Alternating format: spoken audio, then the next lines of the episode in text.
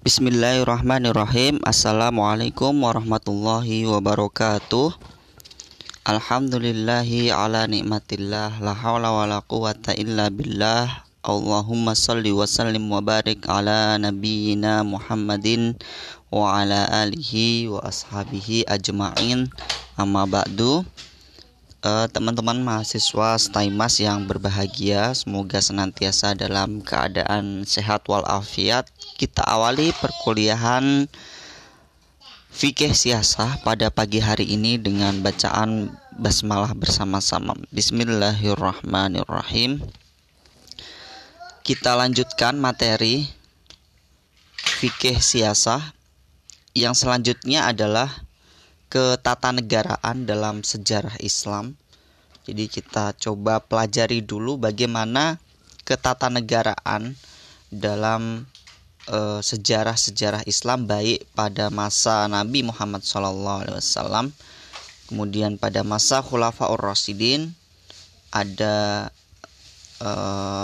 Abu Bakar, ada Umar, ada Utsman dan Ali. Mereka sempat memimpin dan mereka memiliki kebijakan bagaimanakah sistem ketatanegaraannya. Kemudian ada pada masa Bani Umayyah, yaitu setelah Khulafaur Rasyidin itu ada Bani Umayyah, kemudian ada Bani Abbasiyah, kemudian ada Turki Utsmani. Sebelum Turki Utsmani sebenarnya ada kekuasaan di sana dari negara Mongol ya. Kemudian sebelum Turki Utsmani juga ada peperangan, perang salib juga. Kita menginjak pada ketatanegaraan di masa Nabi Muhammad SAW. Sebenarnya ini adalah hasil dari analisis para ahli fikih sebenarnya ya, sehingga mereka mengkategorikan dari sejarah-sejarah itu yang masuk dalam ranah ketatanegaraan itu apa gitu. Sebagaimana kita sudah pelajari ya, pada masa kita sudah pelajari bagaimana perkembangan pemikiran ketatanegaraan pada masa klasik, kemudian masa pertengahan dan juga masa modern. Pada masa Nabi dimulai dari dakwah Nabi secara sir di Mekah selama 23 tahun di Mekah itu. Kita lihat Nabi di sana belum menjadi sosok pemimpin suatu wilayah gitu. Jadi Nabi SAW di Mekah memang, kalau kita berbicara soal ajaran Islam gitu ya, ajaran Islam didakwahkan Nabi ya di Mekah pertama kali, terutama kepada sahabat-sahabatnya, kepada keluarganya, bahkan keluarganya pun ada yang menolak gitu. Sehingga 13 tahun pertama di Mekah itu menekankan pada aspek akidah dan juga sosial gitu. Kenapa demikian? Jadi aspek sosial itu pada masa ini meskipun ditekankan pada masa akidahnya, tapi masa sosialnya itu tidak diabaikan begitu saja gitu. Kemudian pengikut di Mekah itu cenderung sedikit dan cenderung malah banyak tekanan dan siksa dari kafir Quraisy gitu. Padahal itu adalah tanah kelahiran Nabi SAW. Tapi memang kenyataannya begitu. Jadi di 13 tahun pertama fokus kepada akidah, sehingga ayat-ayat Al-Quran yang diturunkan pada periode ini justru banyak berbicara tentang kecaman terhadap ketidakadilan, kemudian praktek-praktek bisnis yang curang, kemudian penindasan oleh kelompok elit ekonomi dan politik terhadap kelompok yang lemah, dan berbagai ketimpangan sosial lainnya. Nah ini sebenarnya menunjukkan bahwa Al-Quran itu ingin menekankan sebuah tatanan masyarakat yang etis dan equilibrium, atau secara pantasnya itu sudah ditegaskan pada masa Mekah ini. Yaitu dua aspek yang selalu disoroti oleh Al-Quran itu, misalnya pada masyarakat Mekah itu ada istilahnya politeisme dan ketimpangan sosial. Kemudian ada politik dan ekonomi yang menunjukkan bahwa kedua hal ini merupakan musuh utama bagi terbentuknya masyarakat yang adil dan demokratis. Jadi bukan bentuk kenegaraannya, tapi yang ditekankan pada masa ini adalah nilai keadilan, kemudian nilai kejujuran, kemudian nilai demokratisasi, kemudian ada nilai-nilai yang secara sosial itu adalah tidak ada ketimpangan di sana. Berarti adil dalam hal sosial, politik, dan juga ekonomi. Nah, itu sebenarnya musuh utama pun negara kita yang sudah dalam bentuk negara NKRI ya. Jadi musuh utama di kita ini ya bukan mempermasalahkan apa bentuk negaranya, tapi lebih bagaimana memberantas ketimpangan sosial, kemudian ketidakberadilan, kemudian keberpihakan ekonomi dan juga politik. Itu adalah ketimpangan ini. Ini menurut Fadlur Rahman. Kemudian tidak mengherankan juga pada periode Mekah ini pengikut Nabi Muhammad sebagian besar itu terdiri dari orang-orang yang tertindas gitu, kemudian mengalami ketidakadilan ya. Jadi kebanyakan itu pengikutnya, baik itu dari kalangan budak ya, yang terutama banyak dari kalangan budak juga. Mereka kemudian merasa dimuliakan gitu, baik wanita maupun laki-laki. Karena Islam tidak mengenal stratifikasi sosial yang itu hanya bersifat materi dan arti finansial saja. Sehingga al-musawah atau persamaan di antara sesama manusia itu dalam pandangan Islam sangat ditekankan. Sehingga yang membedakan itu adalah ketakwaannya. Akan tetapi karena pengikut Nabi Muhammad itu masih sangat sedikit, sehingga pesan-pesan wahyu Al-Quran ini kurang atau belum efektif gitu ya, berjalan di tengah-tengah hegemoni politik dan ekonomi kaum aristokrat Quraisy, kafir Quraisy Mekah itu. Sehingga pengikut Nabi Muhammad SAW masih minoritas, jadi belum dapat tampil sebagai komunitas yang membongkar tatanan masyarakat Quraisy. Sehingga pada akhirnya Nabi karena banyaknya permusuhan, penekanan, sehingga hijrah ke Madinah. Nah, respon di negara Mekah, di Mekah maupun di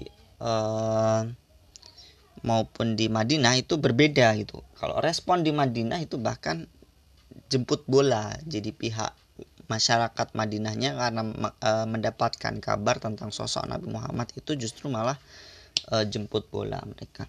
Sehingga pada periode Madinah itu dimulai dari ketika para orang Madinah itu melakukan haji ke Mekah ya.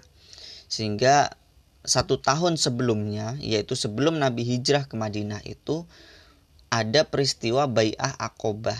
Jadi ada peristiwa Baiat Aqabah, ada 2 kali dilakukan, yaitu pembaiatan secara secara kelompok, yaitu Baiat Aqabah 1 diikuti oleh 12 penduduk Yasrib atau sekarang Madinah. Kemudian mereka menyatakan keislamannya pada musim haji. Kemudian pada kloter selanjutnya ada Baiat Aqabah 2 dengan jumlah meningkat, yaitu 73 orang Yasrib yang menyatakan keislamannya pada Rasulullah SAW. Sehingga Nabi hijrah ke Madinah itu kemudian menciptakan kekuatan sosiopolitik dalam sebuah negara Madinah. Nah, sebenarnya 2 peristiwa Baiat Aqabah 1 dan 2 ini sudah mengubah arah perjalanan politik Nabi SAW dan pengikutnya dari kelompok tertindas menjadi sebuah kekuasaan politik yang lebih kukuh, kemudian lebih solid dan disegani. Karena kedua peristiwa ini juga menjadikan titik awal Nabi Muhammad SAW mendirikan negara yang disebut negara Madinah, gitu ya. Yaitu dengan hijrahnya Nabi ke Madinah, kemudian menciptakan kekuatan sosiopolitik dan juga sebuah negara. Jadi sebuah negara itu kan kalau sudah memiliki wilayah, pemimpin dan juga undang-undang. Apakah undang-undang di sini? Yaitu muncul adanya Piagam Madinah. Jadi Nabi ketika masuk ke Madinah itu kemudian membangun masjid, kemudian di sana langsung merumuskan Piagam Madinah yang berisi 47 pasal. Ini sudah banyak diteliti juga. Aturan yang isinya itu tentang aturan hubungan antara komunitas di Madinah yang majemuk, gitu. Jadi kalau kita berbicara kemajemukan di Indonesia ini sudah sangat majemuk ya, makanya ada istilah Bhinneka Tunggal Ika itu. Berbeda-beda tapi tetap satu, gitu ya. Nah, di Madinah itu juga ada yang begitu. Di Madinah itu juga begitu. Jadi ada keberagaman. Artinya keberagaman itu akan senantiasa ada, gitu. Tidak bisa manusia itu disamakan dalam satu ideologi, kemudian disamakan dalam hal apa ya, perspektif itu berbeda-beda tergantung pada latar belakang. Sama halnya juga terkait dengan keyakinan, gitu. Makanya dalam Islam itu tidak ada pemaksaan dalam mengajarkan Islam itu. Untuk masuk ke Islam itu ya tidak dipaksakan, sehingga kemajemukan ini, kenapa saya bilang majemuk, karena dalam bukunya Prof. Nurcholish Madjid ini disebutkan ya di sana ada orang Yahudi, ada orang Nasrani, kemudian ada kaum Muslim juga ya, kaum Muslim itu sendiri. Nah, sehingga di negara ini Nabi Muhammad, atau di Madinah ini Nabi Muhammad itu bertindak sebagai kepala negara dengan Piagam Madinah sebagai konstitusinya. Jadi negara Madinah dapat dikatakan sebagai negara. Kenapa?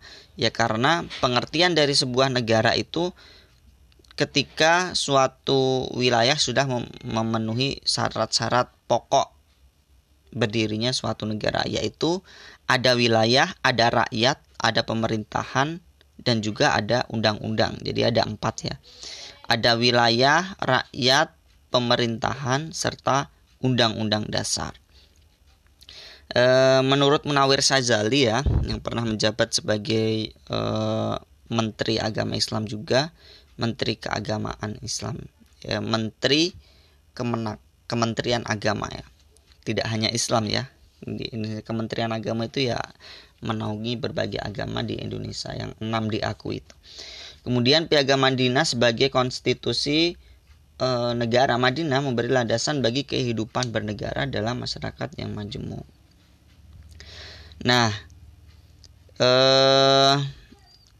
Nabi Muhammad sebagai kepala negara, kemudian Madinah sebagai konstitusinya, namun di Madinah ini Nabi juga tetap mendapatkan wahyu. Maka kemudian ayat-ayat yang turun di Madinah itu disebut dengan ayat Madaniyah, gitu.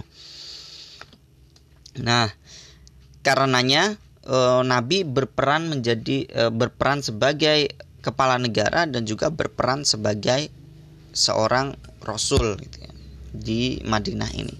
Sehingga konstitusi Piagam Madinah menurut Nurcholish Madjid ini ada beberapa aspek yang perlu diperhatikan. Yang pertama, dalam Piagam Madinah itu berisi tentang kebebasan beragama.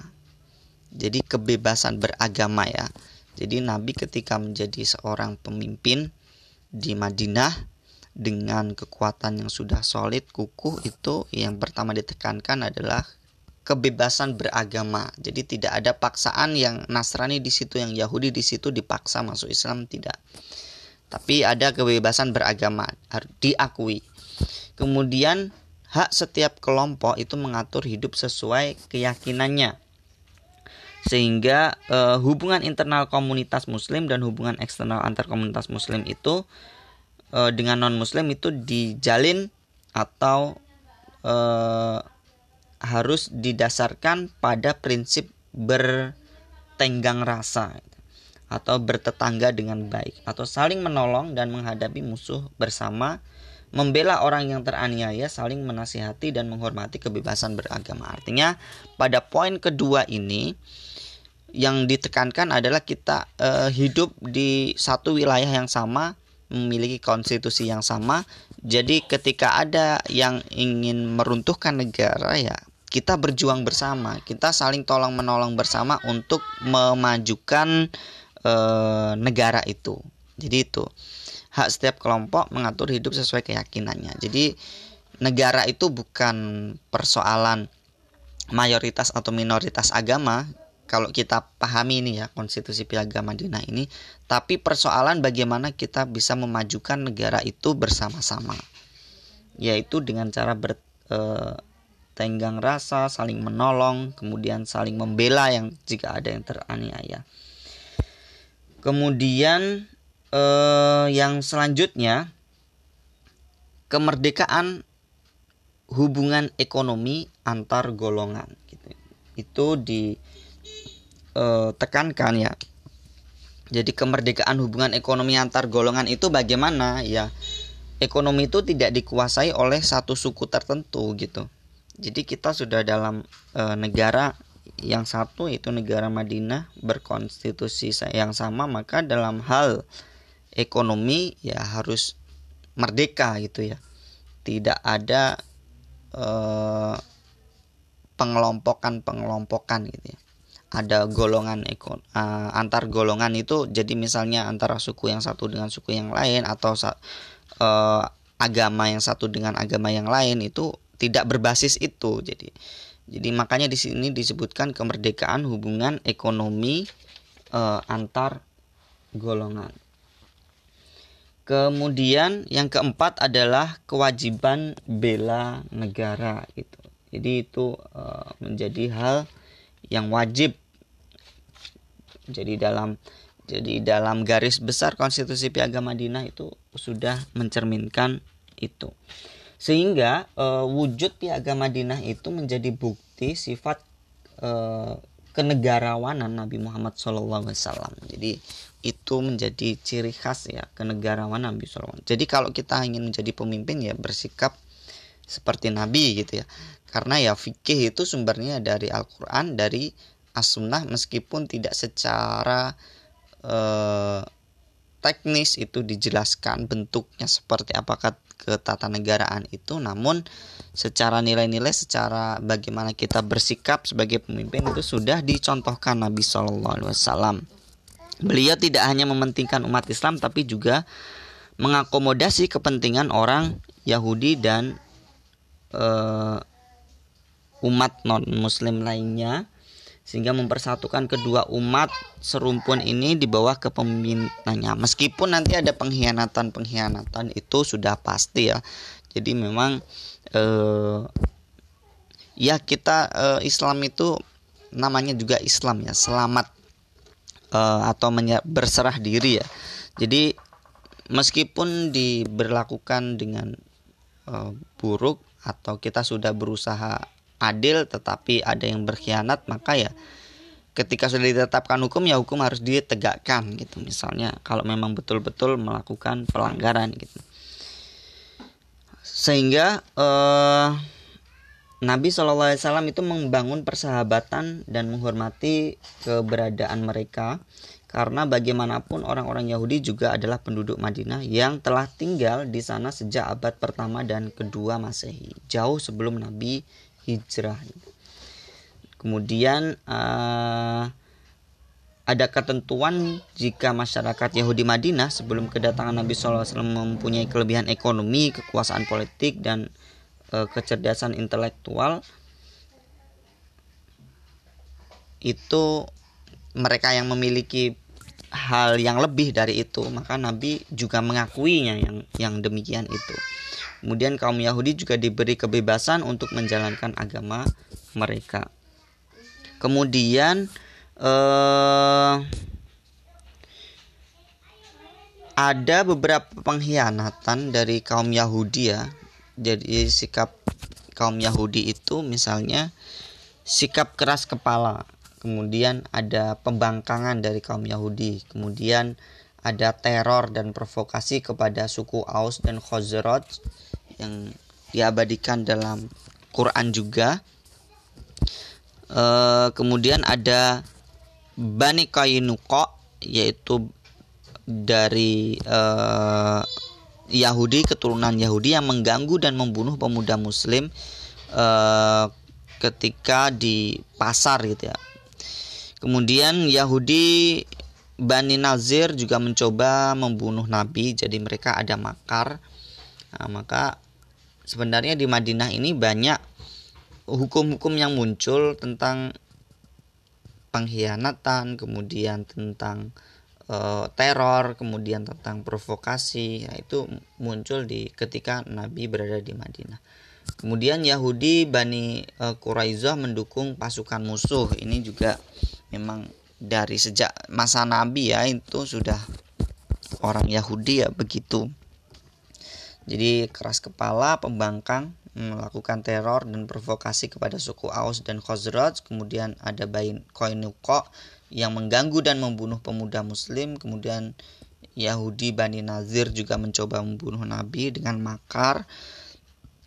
Kemudian Yahudi Bani Quraidah mendukung pasukan musuh. Namun demikian,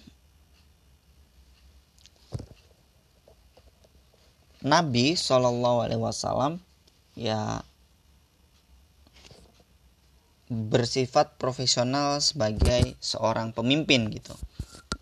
Misalnya Nabi SAW mengambil keputusan politik dengan cara yang pertama musyawarah dengan sahabat senior, kemudian yang kedua meminta pertimbangan kalangan profesional, yang ketiga melemparkan masalah yang berdampak luas pada masyarakat kepada forum yang lebih luas, yang keempat mengambil keputusan sendiri dari berbagai pertimbangan itu.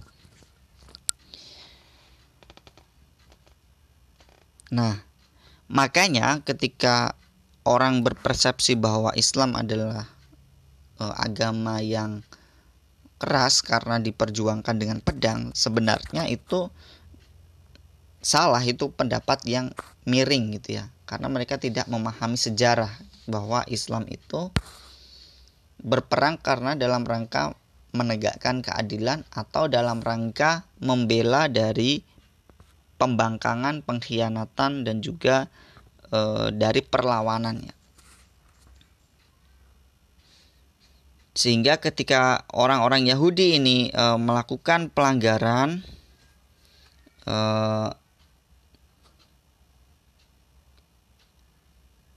Nabi juga memberikan efek jera, artinya Nabi memberikan hukuman. Misalnya ketika Yahudi Bani Nazir itu melakukan pelanggaran, nah, misalnya mereka mencoba membunuh Nabi SAW dengan menimpakan batu besar ke arah Nabi, namun Nabi segera menghindar setelah mendapat informasi dari malaikat Jibril, sehingga beliau lolos dan terhindar dari maut. Nah, kasus ini dapat dikatakan sebagai makar karena mereka mencoba membunuh kepala negara gitu ya. Kemudian sebagai hukumannya mereka diusir dari Madinah. Jadi tidak hanya diam saja, tetapi juga ada hukuman. Kemudian ketika Bani Qainuqa itu melakukan atau mengganggu atau membunuh kaum muslim, maka Nabi juga menyerukan untuk misalnya menyuruh umat Islam memerangi mereka. Sehingga selama 15 hari mereka dikepung hingga akhirnya menyerah. Mereka diusir dari Madinah dan pergi ke Syria. Jadi memang mereka ini orang-orang yang terusir karena ya berbuat teror, pembangkangan, kemudian sikap keras kepala gitu. Jadi memang ya Nabi pada awalnya menerima dan menetapkan kebijakan, namun ketika mereka membangkang kemudian ada tindakan-tindakan yang melawan ketetapan negara, maka ya akan ada hukumannya gitu. Kemudian kelompok Yahudi yang terakhir yang melakukan pengkhianatan terhadap Piagam Madinah adalah Bani Quraizhah. Ya, mereka melakukan konspirasi dan bekerja sama dengan pasukan sekutu itu tadi ya. Makanya dalam hal ini untuk mempertahankan kota Madinah, sahabat Nabi bernama Salman al-Farisi mengusulkan penggalian parit-parit gitu. Mungkin teman-teman sudah membacanya sejarah tentang ini ya. Sehingga pada kasus yang terakhir Yahudi Bani Quraizhah itu jelas sekali melanggar Piagam Madinah, terutama pasal ke-37, sehingga mereka dihukum yang diputuskan Sa'id bin Mu'ad, yaitu dengan hukuman yang setimpal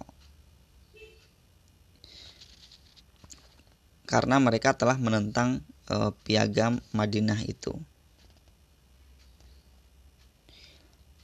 Nah, setelah pengkhianatan Bani Quraizhah, praktis kekuatan Yahudi itu hancur meskipun ada beberapa suku Yahudi lainnya yang masih setia pada Piagam Madinah. Jadi masih ada yang setia. Kemudian Nabi SAW memperlakukan mereka dengan baik dalam suasana yang lebih tenang dan aman. Gitu. Pertanyaan yang menarik sebenarnya ya dari beberapa penjelasan saya tadi untuk diketengahkan dalam konteks negara Madinah adalah bagaimana sistem politik dan pemerintahan yang dijalankan Nabi Shallallahu Alaihi Wasallam. Nah, bagaimana gitu.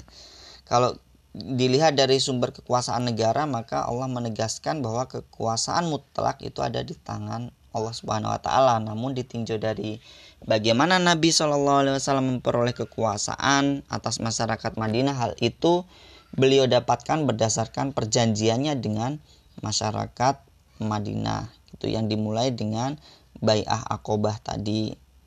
Maka sebagai kompensasi atau pihak pemimpin harus dapat melaksanakan kewajibannya melindungi dan mengayomi masyarakat dan rakyatnya. Nah tadi bagaimana sikap Nabi dalam memimpin suatu negara itu sudah saya jelaskan ya tadi. Ada musyawarah, ada meminta pertimbangan profesional, kemudian